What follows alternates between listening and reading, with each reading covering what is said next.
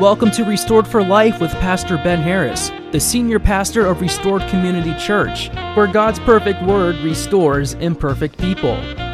Here's today's message from Pastor Ben. Well, good morning, everybody.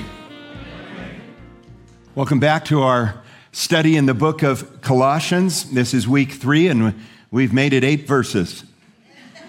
And Jesus might come back before we finish this, but that's all right. Make your way over to chapter one. I've titled the study, Jesus is Enough. And it is a, an awesome uh, defense of the doctrine of Christ's sufficiency, uh, one of the best in all the Bible that I find. But uh, as we begin, Paul is writing this letter and he uh, greets them, and then he moves uh, directly into praying for them. And uh, we're going to hear his prayer before we get into, in the following weeks, uh, his argument here. In, a, in our study, we've been introduced to the context in which Paul is writing and some of the background of the people that he was speaking to, that he was writing to. Of course, they're in the church of Colossae, but he's writing to us today as well because this is a letter from God that is an eternal truth. This week, we are treated to an inside look at the prayer Paul prayed specifically on behalf of these young in the faith believers there in Colossae. Two things I want to point out here. Paul prays for the needs of others. His concern here is for these young Christians and their needs. Obviously, it's not wrong to pray for ourselves. In fact, we need to do that. But we need to also spend time praying for others, lifting them up, lifting up our spouses, lifting up our kids, lifting up our friends, our family. These are, are hard times that we're going through. The challenge, especially in these last 15 months, has been immense. And then, you know, we're praying for our missionary that's going to drive 2,000 miles across uh, Brazil. So that, that's, a, that's a challenge all in its own. And then, number two, notice that Paul doesn't pray here for their physical needs, although that may be necessary and right at the time. He focuses instead on their spiritual growth. If you are spiritually growing, the physical needs will follow. But if your spiritual growth is stunted, then no number of earthly things will satisfy your soul. So he has a priority in his prayer that we're going to hear here in just a minute. Have you been praying for someone for days, months, maybe even years? Do you want to pray a more productive prayer for them? Perhaps you've been praying for a child, a friend, or a spouse uh, that's been struggling in their faith walk. Maybe you're going through some financial challenges yourself. Maybe it's a health challenge right now or a relationship challenge. Maybe you're the one that's in need of prayer today. That's all right. There's no, no shame in that. We all need prayer. But at our closing, I'm going to ask you to do something that you may want to start right now. I'm going to invite you to reach out for another Connect card. And I, hope we haven't run out because we've used twice as many as we normally do. But uh, reach out and grab a Connect card right now. It's white, it's right in front of you. There's a little pencil, you might have a pen but put someone on there that you're praying for, that comes to mind. When I said, Who are you praying for? Who's that person's face that popped into your mind and you pictured them? Maybe you're praying for salvation. Maybe they're just going through some hard times and, and you're concerned for them. I'm going to invite you to do that. And then as we close, I'm going to invite you to come up and, and put them right here in this basket that's already got a lot of cards in it from the other two services. I'm going to invite you to put them in there and then remain at the front as we pray for these people. Paul had learned to pray according to the Spirit. And because he had, he had his prayers in right priority. And because he walked closely with God, he knew how to pray productively for what these young believers needed in order to establish themselves in their church, this newer church. It was only five years old the same age as, as this one. Let's take a look at Paul's example here and see how we can be praying productively for people in our lives. Let's read Paul's prayer beginning in verse 9 and then pull it apart verse by verse as we go forward this morning. Verse 9 For this reason, we also, since the day we heard it, do not cease to pray for you. Well, what did they heard? They Paul got word that there was a new church in Colossae. Uh, you may remember he'd never been there himself. There's no evidence that he ever visited Colossae, but he had heard about Colossae and how they had planted a church there, and he was excited. And when he found out there was a church there, he began to pray for them. He began to pray for you, he says, and ask that you may be filled with the knowledge of his will in all wisdom and spiritual understanding, that you may walk worthy of the Lord fully pleasing Him, being fruitful in every good work, and increasing in the knowledge of God, strengthened with all might according to His glorious power for all patience and long suffering with joy, giving thanks to the Father who has qualified us to be partakers of the inheritance of the saints of light. I want to jump right in. Here's productive prayer number one. If, if you take notes, I encourage you to do so. You can flip over your bulletin. You can fill these in, and, and maybe later this will help you pray for that person that uh, God brought to your mind this morning. Here's productive prayer number one that they may walk wisely. Verse 9, for this reason, we also, since the day we heard it, do not cease to pray for you and ask that you may be filled with knowledge of his will in all wisdom and spiritual understanding. We may not know somebody's individual struggles or even at times how to pray for them what specific details we could pray, but we should always pray for them to walk in God's will for their lives and for them to grow in His wisdom and understanding of His truth. Notice the three keys here to pray for someone that they might gain wisdom. Here they are, three keys being filled with knowledge. Number one is being filled with knowledge. That's knowing who God is and what His will is for our lives. How do we do that? Well, we observe His Word, we read it, and then we spend time in prayer with Him. We can't know how to grow in wisdom unless we're reading our Bible, because all wisdom at the end of the day comes from God. And then, number two, having all wisdom, pray that they will be able to correctly and intelligently discern God's will and intentions for their lives. Wisdom is being able to see life through God's eyes. And if you want to pray for your pastor, that's the prayer I want. I want to be able to discern things in the time that we're living, and I want to be able to have the wisdom to live my life through God's eyes. I want to be able to see people as God sees people. That should all be our prayer. And gaining spiritual understanding, which is the practical application of the two aforementioned ones. The walking out of knowledge and wisdom will develop our understanding of spiritual matters. And the practicing of all three of these keys will make us wise. How do we become wise? Well, we begin to read our Bible. We fill our, our minds with knowledge. And then uh, we begin to have a heart of wisdom as we go through that, discerning how to, to be able to know God's will. And number three, we begin to spiritually understand this, which allows us to actually put feet to what we've just read.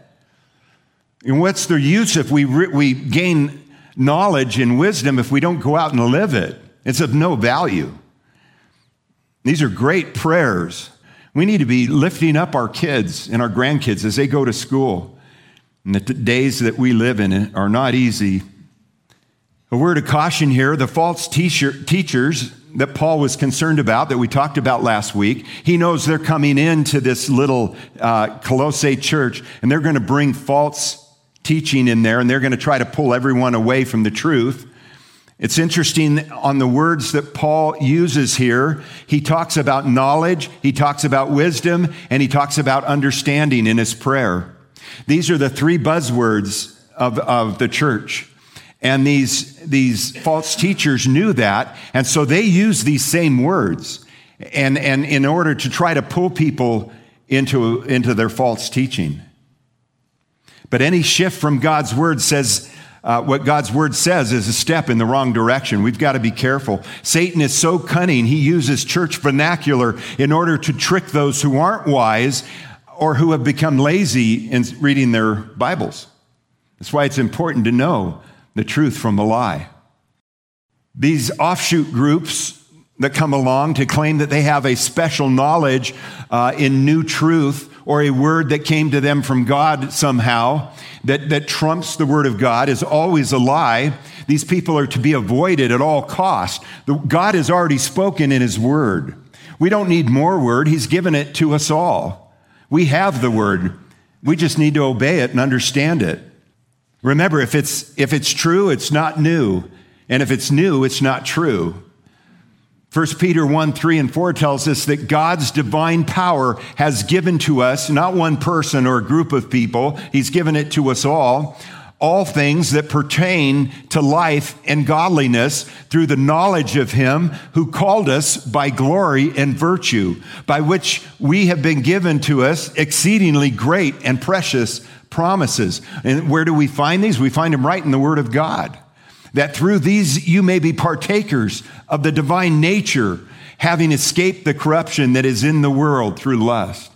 So, how do we do this? How do we know a truth from a lie? Well, we've got to be in the Word. You've got to know what it says so that when the lie comes floating by, you don't bite on it. Paul was telling these believers to walk according to the knowledge and the wisdom they had already received and had been established, and not to look for new truth. It's dangerous when we start, want to go outside the Bible and go, well, well, you know, these people say this over here, but it's contrary to what God's word says. We need to spend t- more time in the word. Listen, the people that, that God's placed on your heart don't need new word. They need God's word so they can walk according to his word. God's word doesn't need to be rewritten, it needs to be obeyed. And that brings us to productive prayer number two that they may walk obediently. That they may walk obediently. Verse 10 that you may walk worthy of the Lord, fully pleasing him. If you're praying for yourself or your kids, your spouse, your friend, whoever's on your mind, and in they're in the middle of a storm and their faith is being tested, pray that they would walk in wisdom and that they would walk in obedience to God's word. The false teachers in Paul's day were arrogant people who had proclaimed their head knowledge from these Greek, uh, you know, the, the Greek writers, and they were trying to add it to what Paul had taught and what Peter had taught and what God's word had to say. They were already trying to massage it and change it into what they thought was a more comfortable uh, way of doing things. And, and they had no plan for walking their own, uh, their own religion out. You can't separate learning from living. Does that make sense? You know, if we learn something and then we don't live it, what was the point in the first place? Otherwise, we just simply become really smart sinners. You know, and what's the point if we go out and live like a sinner when we know that we shouldn't? Some of us, um, some of the most dangerous Christians I've met are those in first year seminary these guys have their, their, their first taste of, of sem- um, their first semester of schooling and their first exposure to deep theology. And they can't wait to tell everybody. But the problem is they don't know how to live it yet. So, so be careful, you know, about those guys. they, they always crack me up. And, and I was probably just like him at some point in my life. Here, here's the problem. Knowing isn't the same as doing anything. I say that pretty regularly. Knowing isn't the same. Just because you know, it doesn't mean you've walked it out and that you're living it. It's not the same as doing anything. A few weeks ago, I, I used one of my analogies that I, I like to use uh, of uh, asking someone to go flying with me. And, and I tell them I, have read three books on how to fly. And, and, and the, the last book had illustrations even. So I'm way ahead of the game. I know that if you push this little thingy right here, that these things called flaps go up and down on the wing. That's good to know. And I know how to go through the checklist here that they made. And, and, and hey, I'm ready to fly. You want to go flying? Well, you might ask, well, Pastor, how many hours of flying do you have? Well, I've not actually done it yet, but um, I know how to do it. I've read the manuals. Trust me, everything's going to turn out okay. You'd be a fool to get in a plane with me because I have no practical. I mean, what if things go wrong? You know, you know, and that that'll happen about two seconds uh, down the runway. Knowing isn't the same as doing anything. And so many Christians think they know and they're growing in the Lord, but it's not the same if you're not living it out. If you have no practical experience in this, what's the point? Dr. Warren Wiersbe said that, the th- that there's three words that summarize the practicality of Christian life. Here it is. First, wisdom, then walk, and then work. He said, I cannot work for God unless I am walking with Him, but I cannot walk with Him if I'm ignorant of His will.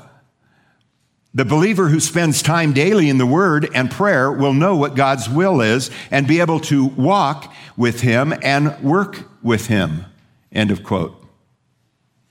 God's wisdom points us to God's will, and as we obey His will, then we begin to walk with Him. And as we walk with Him, we get to work with Him. That you may walk worthy of the Lord, fully pleasing Him, Paul said. That was one of his prayers for this young church. Pray for that person in your life that you're thinking of, that they would walk worthy of the Lord, fully pleasing Him. And as you seek to pray productively for yourself or others, pray that God will reveal his will with clarity and that they would understand it. Then pray that they would walk it out daily. And finally, pray that God would enable them to work faithfully along with God so that they would align themselves with God's will, fully pleasing Him. Well, productive prayer number one, that they may walk wisely. Number two, that they may walk obediently. And here's productive prayer number three that Paul prays that they may produce fruit. He wrote, being fruitful in every good work. What kind of life is, is worth living? What kind of life do you want to have that when you get to the end of it, should, should Jesus delay his return and we get to the end of our lives, that we look back on our lives? What kind of life would you describe that you would like to have right before going to heaven? Well, I, I would imagine that all of us in this room would want our lives to be fruitful, that they meant something, they stood for something, that they were valuable to the next generation, perhaps. Paul wanted those he prayed for to be wise by developing their biblical knowledge to begin with. God wants us to learn more about him and then put that knowledge into practice as we help those around us. The fruitfulness comes from interacting with other people. And thus, Paul prayed that the people would lead productive lives, that life and the obedience will bring fruitfulness.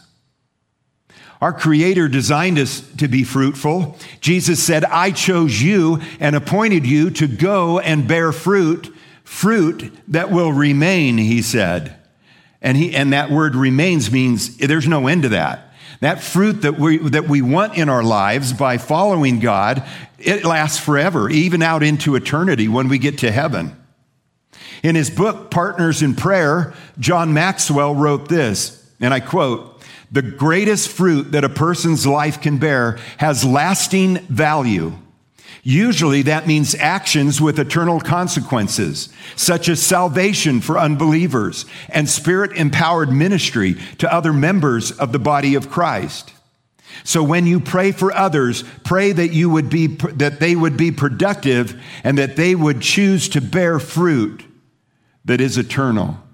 End of quote. And here's productive prayer number four that they would know God better. Most of you know and have prayed for, and we appreciate and thank you for the prayers that we've had um, in the passing of our daughter. But now we uh, uh, are going to do what I call reparenting. We're getting in line again to do it. And if God thinks it's a good idea, I'm for it. I don't know how I'm going to do it physically yet, but God has uh, a plan for that as well. I better start uh, uh, jogging again, I think. keep up with them. But our prayer is that they would know God better than they know Him today. Paul wrote in his prayer, increasing in the knowledge of God. The writer of Hebrews warns against the believer's spiritual passivity or willful disinterest in growing in the knowledge of God. He had taught them the foundations of the faith, provided them the essentials of Christian living. He gave them everything they needed to grow, and then he had to go away. He comes back at, at some point, and he returns wanting to teach them even deeper things. But he discovers that they're still spiritual infants. They haven't done any of the things that he's told them to do. And they've forgotten everything he's told them. They didn't increase in their knowledge of God because they were lazy and distracted by the things of the world. In Hebrews 5 11 through 14, they wanted to teach them more about Jesus, but found it difficult and hard to explain since you have become dull of hearing, he writes.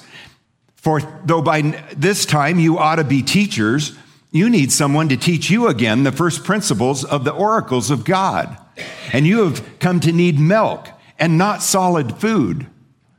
For everyone who partakes only of milk, these are people that like to get their ears tickled, uh, maybe listen to, to, to the, you know, the easy gospel, the soft serve, is unskilled in the word of righteousness, for he is a babe.